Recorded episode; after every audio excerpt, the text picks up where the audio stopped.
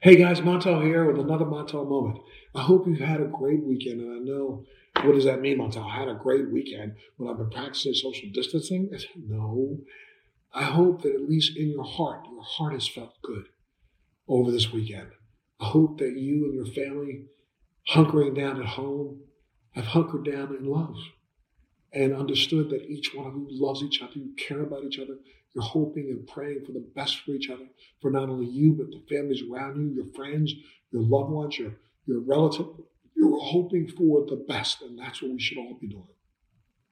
It's tough right now. How can you have a positive attitude when everything around you points to death and destruction. I mean, you know, I've got a television on right now across the room from me, and that television's got 710,918 total cases of the pandemic worldwide. 33,000 deaths. That's incredible. That's staggering. That's so sobering. But if there's anything that comes out of that that's a light, is the fact that there are 700,000 lives. People have lived. Not everyone is dying. And I'm not trying to, in any way, shape, or form, downplay or say, well, at least it's only 1.5%. No, we don't want to lose even a tenth of a percent, a hundredth of a percent. But to know that there are people surviving and people who are now thriving who have lived through this illness gives me hope that maybe no matter what happens to me, there's another side to this. And so what that does is make me want to do one thing that's really kind of crazy, and that is just smile. Smile. I just three minutes before I started this video, I walked in my own bathroom, stood in the mirror, looked at myself, and smiled, and smiled, and recognized the fact that I'm here I'm here hunkering down, practicing social distancing in my own apartment with my wife. And every day we have something to smile about. I can look at her, look at her eyes, look at her face, and know that beautiful person is here sharing this tough time with me. That puts a smile in my heart. It puts a smile on my face.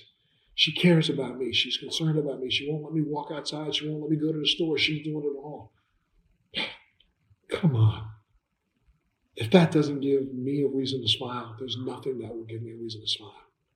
And we've got this little guy, you know, our little Mr. Max, our puppy, who is really just every day coming over to me, kissing my leg, touching my leg.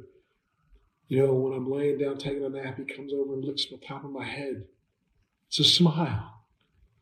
And that's what I want you to try to do. Find those things to smile about. You have to. If you walk around all day long, every single day with that grim look on your face and you know, a look of despair, despair is going to permeate your heart. And when you're going to need it the most is when you're fighting against possibly getting this yourself. You're going to need something to smile about. So come on, folks. Let's try to figure out those things that can make you smile. You know, I've had a lot of friends who are sharing videos. I gotta say, there's some funny ones out there some hysterical ones out there. Most might think that the political ones are the funniest. I don't think so. I think the funniest ones are those little cute videos, those things that show puppies and and, and people just doing good and, and nice things for another person. Again, puts this thing on my face, a smile. And that's what you need to do. You need to try your best to smile all day.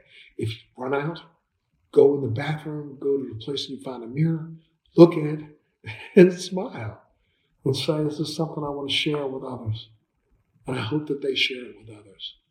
Because again, as we practice social distancing, we need to practice social interaction. And social interaction with a smile puts a smile on another person's face. Smile.